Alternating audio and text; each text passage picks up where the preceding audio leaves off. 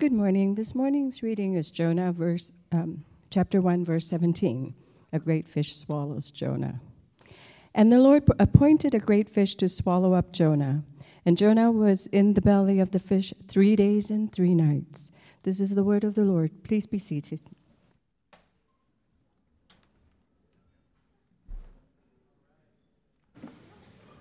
Thank you, Dee. Um, good morning.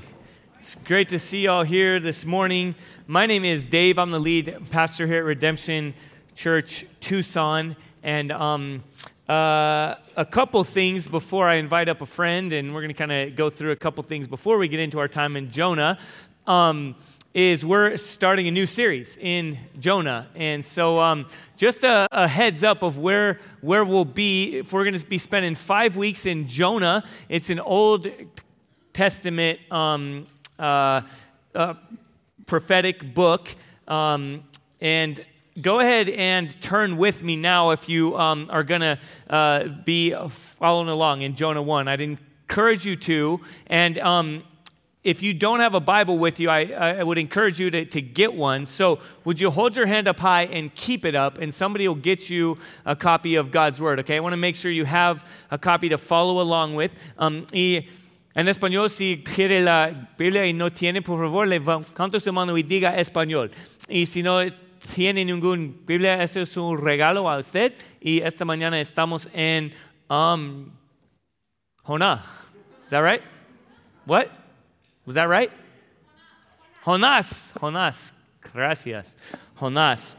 Um, so um, if you took one of these Bibles, the English one, um, uh, again, for either, please keep it, okay? It's our gift to you. And especially as we're in a book like this, and we'll talk as we go, uh, I want to make sure you understand this is God's word that we are hearing. And as we talk about something like Jonah, probably a familiar story to many.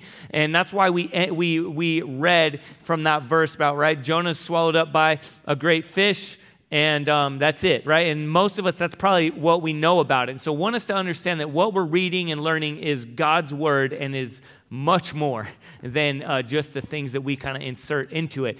Um, also, I know from personal experience, it's hard to find. Okay, so um, if you took one of these Bibles, the, the English one at least, it's in it's on page 861. And let me just say too on the front end, always, and hear this, uh, it's not usually a good to ask someone to speak on behalf of fill in the blank anyway, right? It's like we're all different. But on behalf, I'm going to break that rule right now. On behalf of Christianity, um, it's always okay to turn to the table of contents and just look it up, okay? It's, it's no shame in that.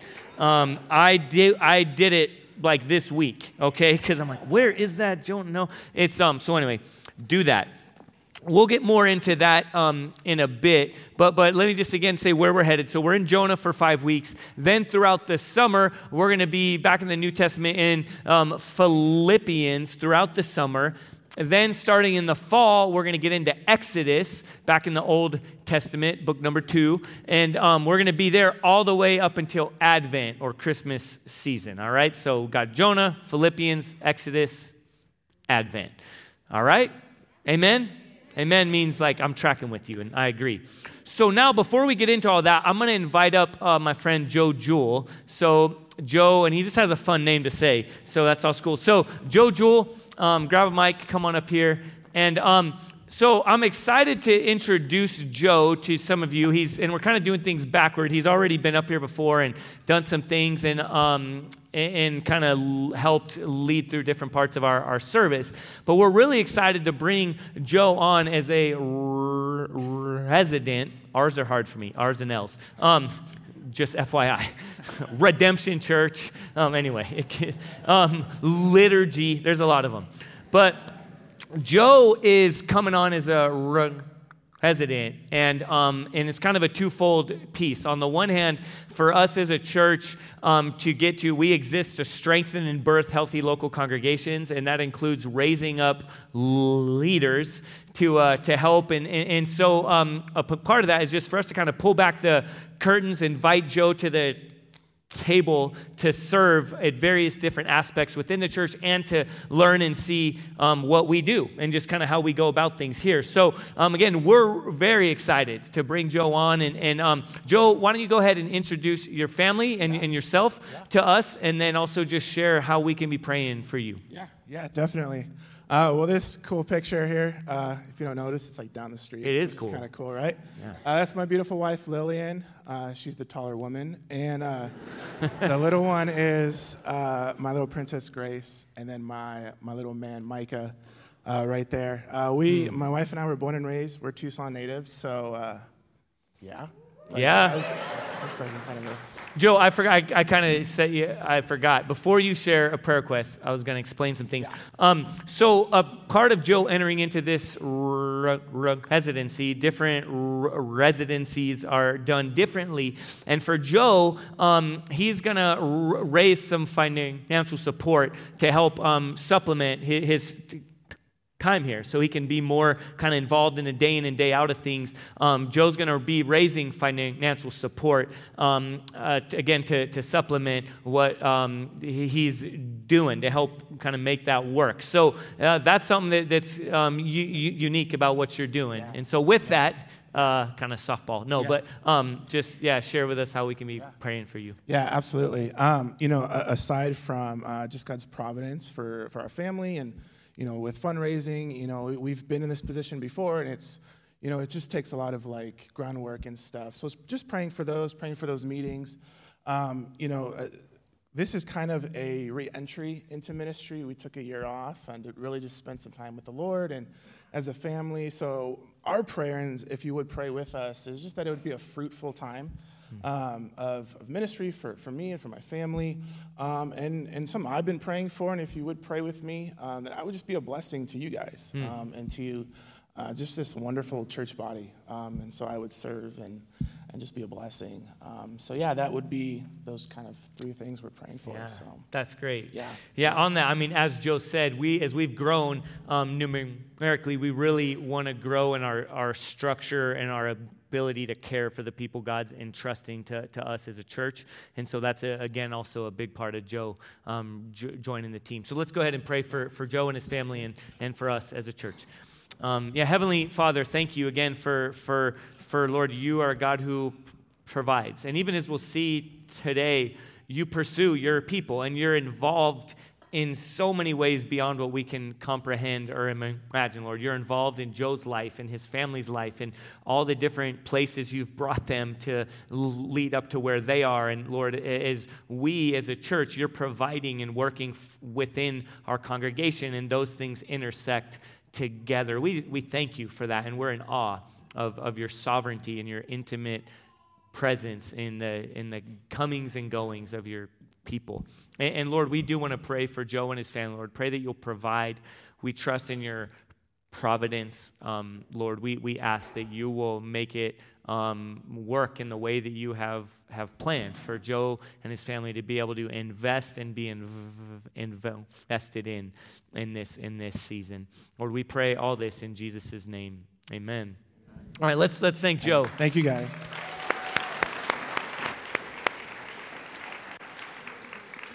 All right, and I'm going to go ahead and pray for us. But before I, I do, uh, something I didn't want to forget to mention um, if you notice these beautiful flowers up here on the sides of the stage, I don't know if you saw that. Um, actually, Joel Harris and I hung those up, two like old dads climbing up a tall ladder, hanging these beautiful paper flowers up there. But it was, and actually, the woman that made them was here kind of instructing us, and it was awesome. But they're up there, and they were all over this place because Safford yesterday, so the school where we are, that's Safford, celebrated 100 years as a school.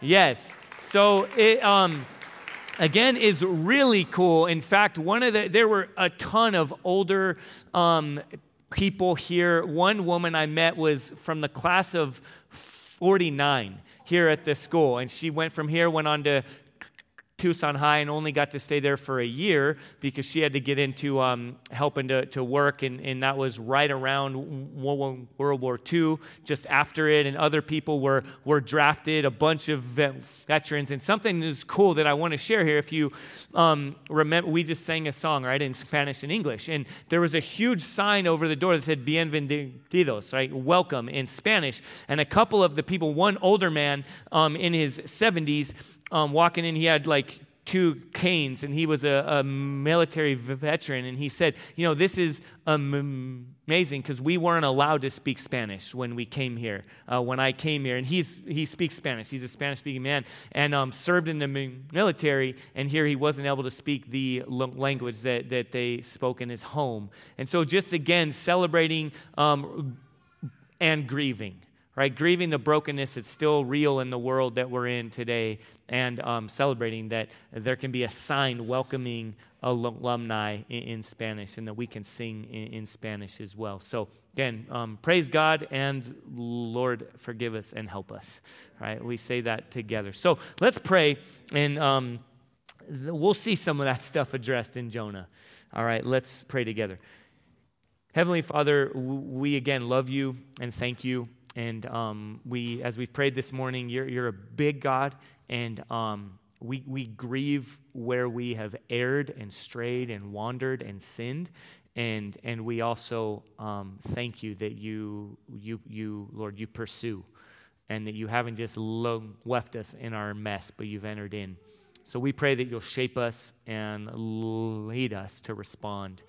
In Jesus' name, amen.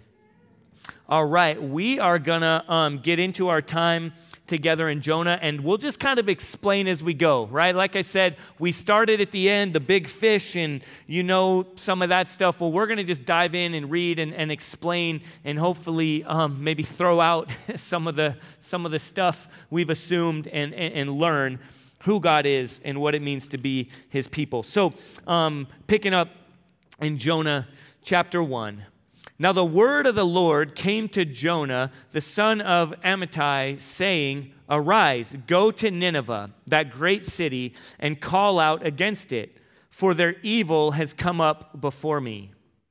But Jonah rose to flee to Tarshish from the presence of the Lord. He went down to Joppa and found a ship going to Tarshish. So he paid the fare and went down into it to go with them to Tarshish away from the presence of the Lord. So I don't want to assume that we know all this stuff as we read, even if you grew up in church and you sang all the songs at camp and all these different things like that. Um, a couple things, Kay, that are, are going on here. I'm going to kind of work my way back to explaining. One is Jonah is a prophet, right? And, and so the job of the prophet was to hear from God what he wanted to tell his people, and then to call God's people to faithfulness, to obedience. That God is God, and he has called his people to know him and to walk with him, and often they, slash we, right, wander and, and go uh, and say, no thanks, we want to do it our way. And the role of a prophet was to hear God and then call the people back to faithfulness. Usually, up until this point, throughout the scriptures, that's always been um, specifically the Jewish people or the people of God or the people of Israel. But here, God is calling Jonah to go to this place, Nineveh, which we'll talk about who they are and, and, and all that stuff. But, but, but Jonah, um, it, it, as a prophet, you, you, you seek to live in the presence of God Okay, that's your only hope, that's your only safety. That's where you get all your marching orders and you do what you're you're told. All right? Jonah is doing none of that. Right? He's not doing what he's told. God says, "Go here," and he's like, "All right, I'll go here." Right? God says, "Go up," he goes down. It even is used there multiple times, this imagery of, of, of, of something going up to God and God's presence being up, and God is on the throne, and God is presiding over and ruling over. And then um, Jonah goes down. He goes down into the ship. In a moment, we'll see he goes down into the sea, goes down into the, into the big fish, right? He, he's fleeing God's presence. And again, this is huge because it fits into the bigger story. Because, okay, hear me now. First of all, we need to understand where Jonah, um, where, where our story and how we're entering and reading God's word, how that fits into, into this specific story of Jonah. And then beyond that, we need to understand where Jonah fits into the bigger story of God. All right, again, he's, he's a prophet. Well, let's back up all the way to the beginning. And if you've been here since the beginning of the service, um, you've heard some of the stuff, right, that we've walked through. All right, we walked through the, the All of Life interview, and we understand that in the very beginning, God created, right? That God is, is, is artistic and he's creative and he uses different mediums and um, good job, by the way, Tina and, and, Jake. That was awesome. And I love that Jake tries to act all casual, but he's totally not. All right, he is A type and um, responsible and all that. So don't take his ridiculous Dodgers cup up here. They didn't even drink from, by the way. Where are you at? That's like a worship leader holding a guitar and never strumming it, right? Just to look cool. Um, sorry, I digress. Anyway, back. I'm throwing shade right now. I can't, um, Anyway, I'm a Padres fan. We can't. Um, anyway, okay, come back. Okay, God creates. He created everything, created creatively very well. Everything is beautiful, reflects Him. And as the climax, the, the, the penultimate uh, reflection of Himself is you and me, is humanity. God said, Let us make man in our image. But then sin enters in, right? We talked about that. It's God saying, This is what it means, be in my presence, come close to me. And, and, and, and then us saying, No, I want to be far from you. I want to define how life ought to be lived. You say, everything in life, right? You say hobbies, relationship, self image, work, all this should flow this way. Well, I want to take a shortcut, or I, I want it my way, or I think it should go this way. And so we turn and, and, and go apart. Uh, as we often quote Isaiah 53 all we like sheep have gone astray, each one to his own way. God has his way, and we've said, I want to do it my way. And the result is brokenness and death and pain on every level of, of, of life. And so, from there, God could have left us to our own devices, could have said, Good luck, fine then, you made your bed, now you sleep in it. But thankfully, he doesn't. Okay, he makes a promise in Genesis chapter 12 specifically. He says, I'm going to hone in on one man, and from that man, I'm going to establish a family. That's the people of God, and their role is going to be to be a blessing to the nations. And it's a foreshadowing. He says, and, and, and that name will be a blessing. And he's specifically um, setting the table for what we now know to be the name of Jesus okay that through the entire world every knee will bow every tongue confess that jesus is lord right? That the entire world. And so and so god makes that promise way back in genesis chapter 12 and then again from there in that time of that promise his people are constantly going inward are constantly being selfishly oriented and focused. And like you and me and like jonah they take their individual stories outside of the bigger story of God and say, I want to be the author, I want to be the hero, I want to make it all about me, I want to, I want to define the script, I want to be the main character, I want it to be all this stuff. And, and, and that's where Jonah's at, that's where you and I are at, that's where time and time again the people of God are at. Until thankfully, right, we celebrated last week, he sent Jesus the perfect Abraham, the perfect Jonah, the perfect prophet, the perfect priest, the one to come and to do what none other could do, to make it able so we could be reconciled to God as his people. Amen. But we hear that stuff and just kind of go and take it for granted. We need to enter back into this story here, Jonah, and see where we find ourselves in this story. Okay, the, the, let me just give it away on the front end. Jonah's not like, be more like Jonah, right? That's not what the kids are going to learn back there. That's not what you and I need to learn. As we read this, we need to see, wow, God, you still work in spite of your people. And so, again, Jonah makes it all about himself. But the big idea today and throughout the entire series in Jonah is this, okay?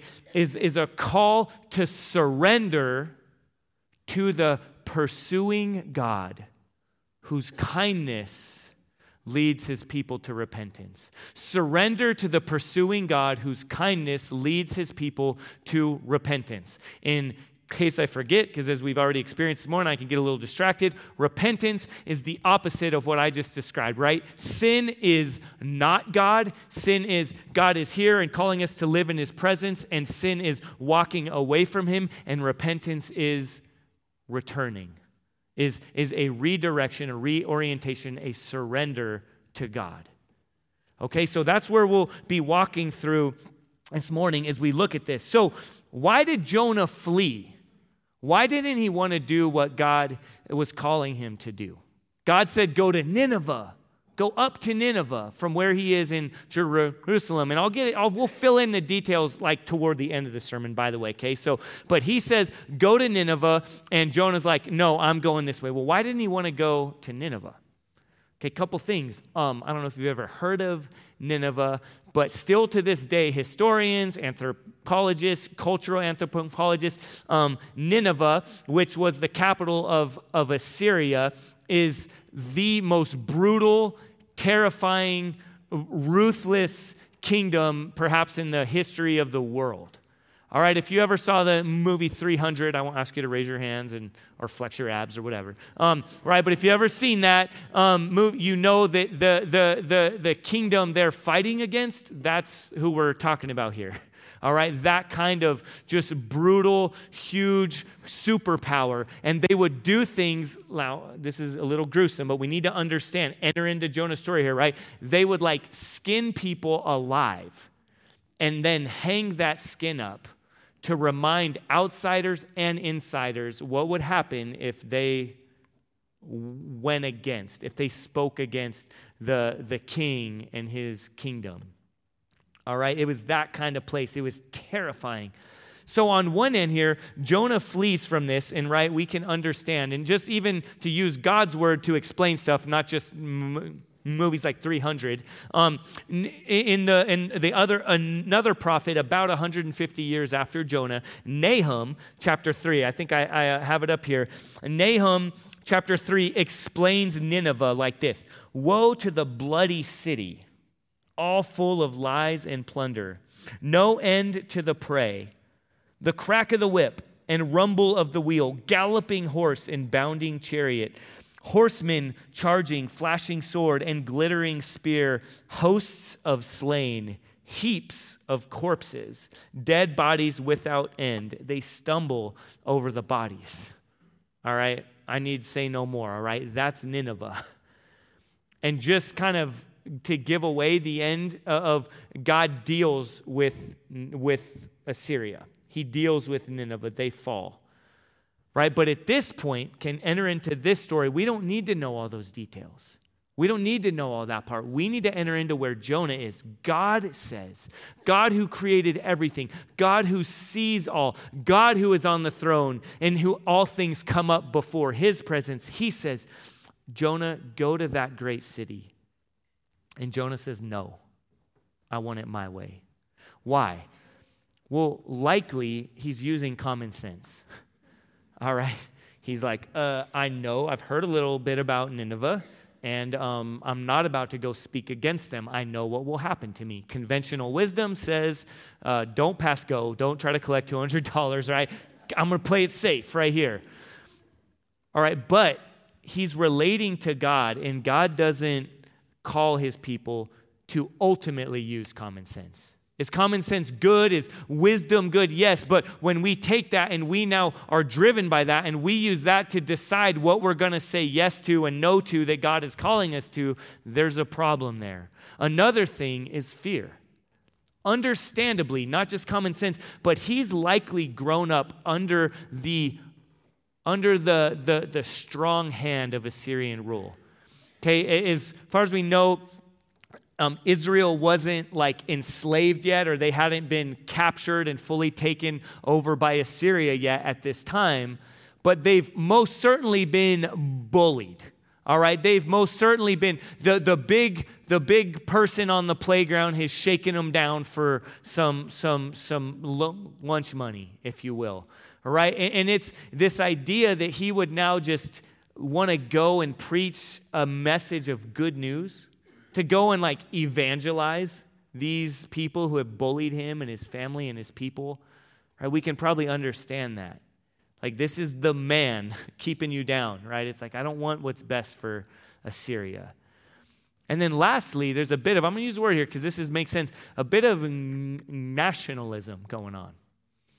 And, and, and it's not just patriotism, right? They are God's people and they're called to do things and be faithful as God's people and to be distinct and separate from the other nations. But again, God's call was that the Israelites, for whom Jonah is a prophet, that they would be, um, that they would, they would be a blessing to the nations, right? But, but, but Jonah's not just being patriotic here, he's being nationalistic. He's now saying, good is us is our language, is our culture, is what we know, what we eat, what we do, and God is ours, and He doesn't care about, and in fact, He probably even is going to smite everyone else. Um, author and pastor Tim Keller writes a book actually about Jonah. It's called The Prodigal Prophet. It's great. Um, and this is something that he says about what Jonah is doing here. What Jonah is doing is what some have called othering. To categorize people as the other is to focus on the ways they are different from oneself, to focus on their strangeness, and to reduce them to these characteristics until they are dehumanized. We then can say, You know how they are, so we don't need to engage with them.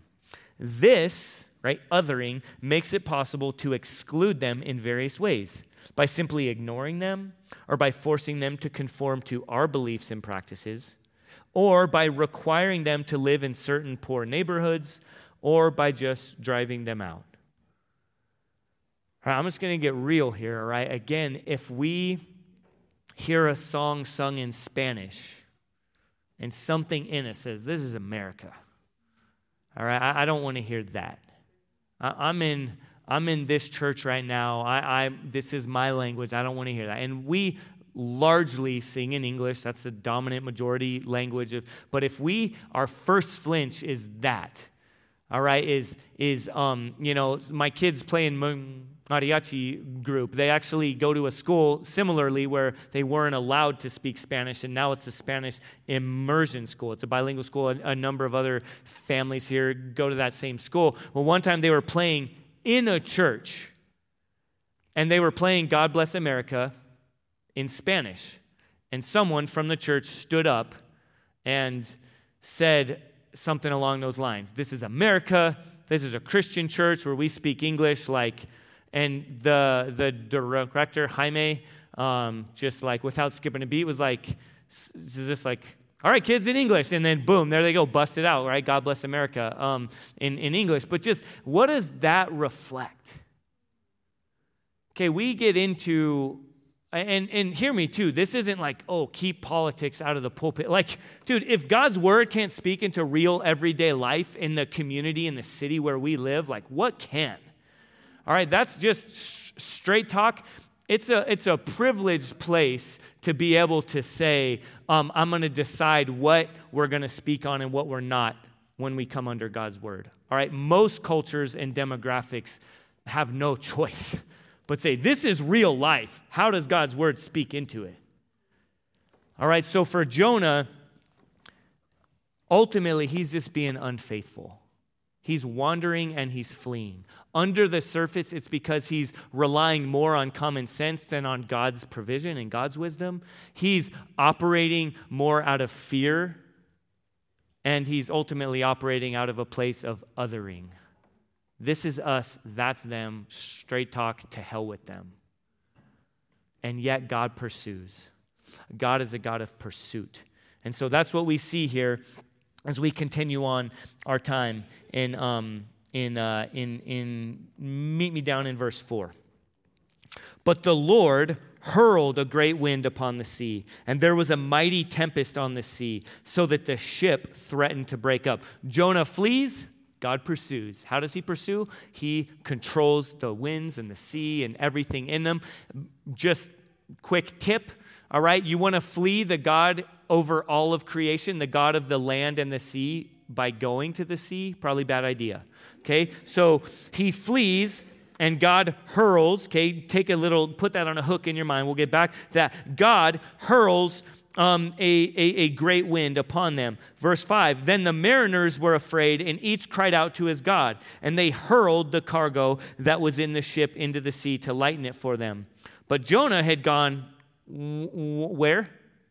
Down. He's still fleeing. He's trying to hide. Jonah had gone down into the inner part of the ship and had lain down and was fast asleep. Verse 6 So the captain came and said to him, What do you mean, you sleeper? I love that. Like, dang, burn, you sleeper. Arise Call out to your God, lowercase g, right? Because he's just lumping God into all these other gods. Perhaps the God will give a thought to us that we may not perish. So Jonah's fleeing and God is pursuing. But how is he pursuing? He's hurling a great wind on the sea. And also, these sailors go down and pursue Jonah. Hey, wake up, dude. What are you doing sleeping? All right. We need, we're throwing stuff overboard. We're all calling out to our gods, like whatever like join in here. Why are you fleeing? Here's the deal. These guys, these sailors, they just think they're just doing what anyone would do. Of course, there's someone sleeping, wake them up, right? All hands on deck, right? Actually makes sense in this case. Get up here. We need your help. But God's the one pursuing. All right. When we say life is naturally supernatural, this is a little picture of that. As far as these sailors are concerned, they're just doing what anyone would do. But God, through them, is pursuing Jonah. Jonah's trying to flee. God doesn't just leave him to his own vices, he goes and pursues him. All right? And it continues in verse 7 here. Um, let me find my spot here. And they said to one another, Come, let us cast lots that we may know on whose account this evil has come upon us. So they cast lots. Wait for it right? Big surprise, right? We should know here God's the one who's pursuing. They cast lots. Who does it fall on? Of course, it falls on Jonah. So they're like, whoa, whoa, whoa, okay. And right, we know all along as the audience, we're reading along, okay, God's the one pursuing. Of course, he's going to use this. From their perspective, they're like drawing straws. It could be anyone, but no, it couldn't. Jonah is the one God has called to call people to faithfulness. Jonah's the one who fled. God's the one pursuing. Of course, it's going to be revealed that Jonah is the one who God is calling out right now. And so they ask this question Who are you? Where are you from? What they're really asking is, Whose are you? Where are you from? What's your land? What's your people?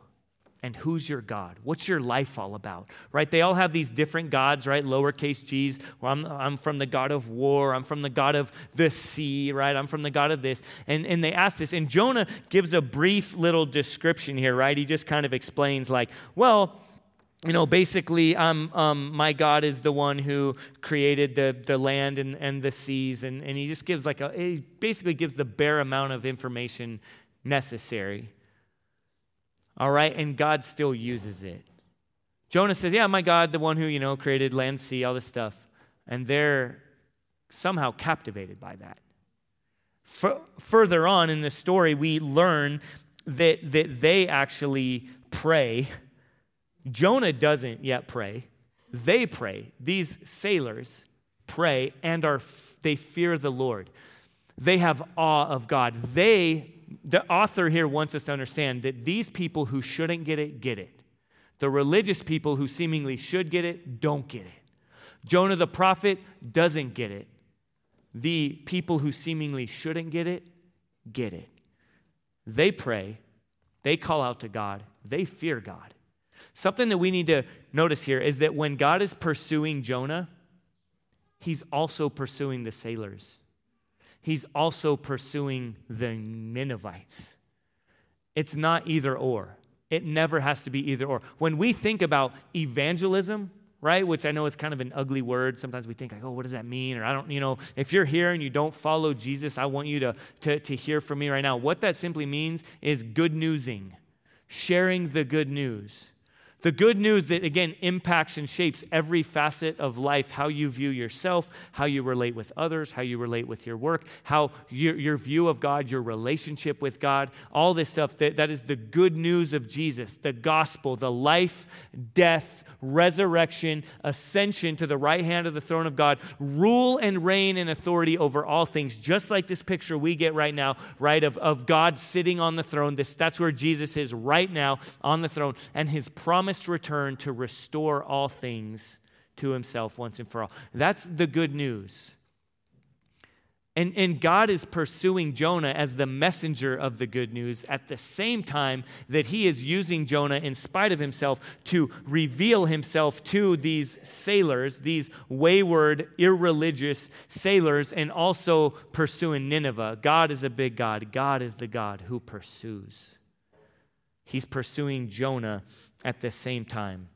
And again, Jonah gives this kind of really distant, kind of cold description. But, but again, as the audience reading Jonah would know, and what you and I need to know, what we would be screaming out no, that's not just who God is. God's not just this cold description that, that He gave, right? Like, pick me up, hurl me into the sea. You know, it's like God is, you know, this one who just kind of created distant, far. No, God is, has made Himself known. God has revealed who He is. In Exodus chapter 34, circle this ear, you know, make a note here that if ever someone asks you, Who is God? this is a good place to go. It's who God says He is. When Moses said, Who should I say sent me? This is what God said. And then the Lord descended. Again, He's the one pursuing. He descended in the cloud and stood with him. That's Moses here. And proclaimed the name of the Lord. The Lord passed before him and proclaimed, the Lord, the Lord, a God merciful and gracious, slow to anger, and abounding in steadfast love and faithfulness, keeping steadfast love for thousands, forgiving iniquity and transgression and sin. Merciful. All right? But who will by no means clear the guilty, which, if we had more time and we want to talk about this, this is an act of mercy and goodness, by the way. He's merciful and he's righteous. He will by no means clear the guilty, visiting the iniquity of the fathers on the children and the children's children to the third and fourth generation. We get, just quick aside, we get hung up, third and fourth generation, that's so messed up. But no, juxtaposing, right, contrasting that is like only to the third and fourth generation. Most cultures throughout history would recognize that part. Whoa, only to the third and fourth generation, but in contrast, he extends the mercy and kindness and generosity to the thousands? Wow a God of mercy and grace and justice, a good God, a God who pursues. But though Jonah doesn't share all that with these people, God still pursues them and they still respond in some way. Right? They turn and they and they they they pray and they now fear the Lord. They see God for who he is. As I mentioned earlier, just take note in verse 4 and verse 15, right? What do they finally do? Though reluctantly, verse 15, they picked up Jonah and hurled him into the sea, and the sea ceased from its raging. Again, you see God sovereignly. All right? This is ground level theology. All right? I want us to understand this right now. When we talk about high theology, about God's sovereignty and God's providence and God above and ruling over all things, and then his, okay, his, his, his, his, his, his, his, his um, um, immanence and his transcendence, his presence and his reigning above, this is an example of that. That, again, from everyone's perspective, yours and mine and everyone, these sailors simply do what they're to. All right, fine. They pick up Jonah and they hurl him into the sea. By the way, I love that they use the word hurl there. Of course, it's written in Hebrew. I don't know that, what that word really is, but I just love the word hurl. It's kind of funny. So they hurl. Well, it's intentionally put there that it would remind you back to who's the one that we first heard hurling in this? God. Again, life is naturally supernatural. God is pursuing these sailors while he's pursuing Jonah on his way to pursuing Nineveh. He's a big enough God, and he's the one who's ultimately pursuing Jonah by having him hurled into the sea. God is the one who is pursuing. And then just this last verse that we read in verse 19. I'm sorry, verse 17. And the Lord appointed a great fish to swallow up Jonah. Jonah was in the belly of the fish three days and three nights. Again, most of us probably just know those details, right? Okay, this, you know, big fish, all this stuff. By the way, quick couple of sides it's a big fish, not a whale, it's a fish. Also, did this really happen? Short answer yes. Yes, it did. All right, uh, if you weren't here last week or you don't know what happened last week, Jesus rose from the dead. That's a bigger deal than a big fish swallowing a human. All right? Like, focus on the right part of the conversation. okay, it's could God do this? Yeah, absolutely. God could do this. Does that happen every day? Is it no?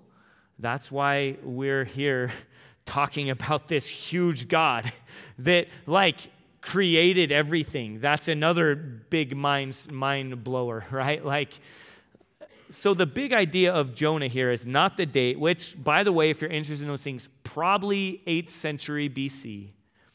But something that we got to hear an Old Testament scholar kind of talk about this stuff before we began to preach all this, and he pointed out, listen, um, all the details aren't in Jonah here for probably a pretty good reason. That's not the main part of the story. God didn't want us to focus on the wrong parts of the story. Isaiah, full of details. Tons of details, all right? You want all the details? Go to Isaiah. Go to Luke, all right? If you're reading about Jesus' life and you read in Mark, a lot of the details aren't there. That's not the main part of the story. You want all the details? Go to Dr. Luke, all right, who writes out all the details in there.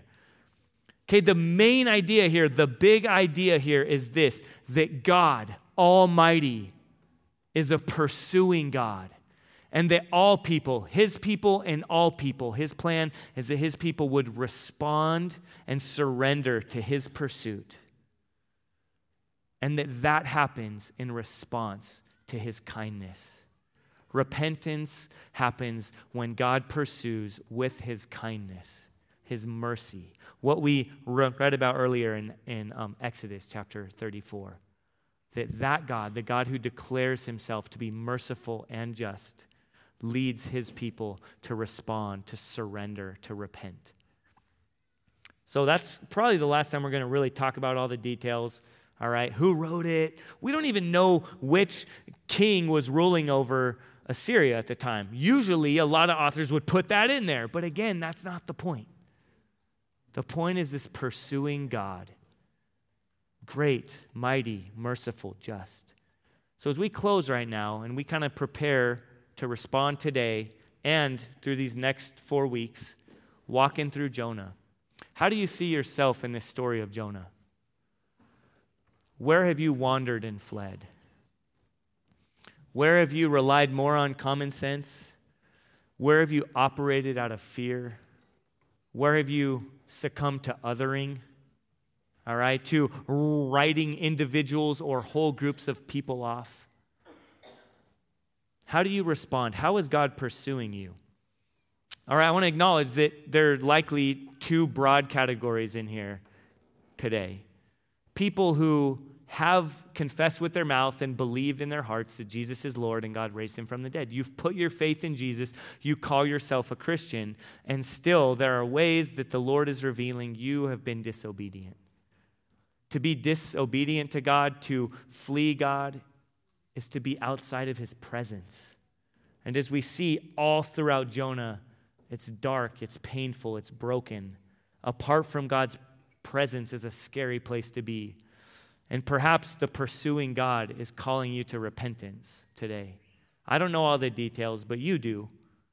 And I trust He will put those on your heart. And I encourage you when we respond to respond to Him, to pray, okay, to, to repent to respond to his kindness, his pursuit. And then again, there are others here who have never put their trust in Jesus. Perhaps you thought you were a Christian, but maybe now throughout this time you're more aware, ah, I'm not really a Christian. That was more of a cultural association or a family thing. But, but I believe God is pursuing you today. If you're here, to me, that's evidence number one. He's pursuing you. How do you respond? What does it look like for us to surrender to the pursuing God whose kindness leads his people to repentance? Let's pray together. Again, Heavenly Father, um, you're big, you're great. Um, I pray that every one of us, from the songs to the time in your word to the all of life interview, we would just have more of an understanding of your bigness. Lord, that, that our, all of our individual lives, as complex and unique as they are, fit into your greater story. That somehow, right now, in this moment, you know, Psalm 139 tells us, you know every hair on every head in this room. You know the number of days, the number of breaths represented in this room. Lord, you are transcendent and you're present. So I just pray that through your Spirit, you would lead us to respond to your pursuit. In Jesus' name we pray. Amen.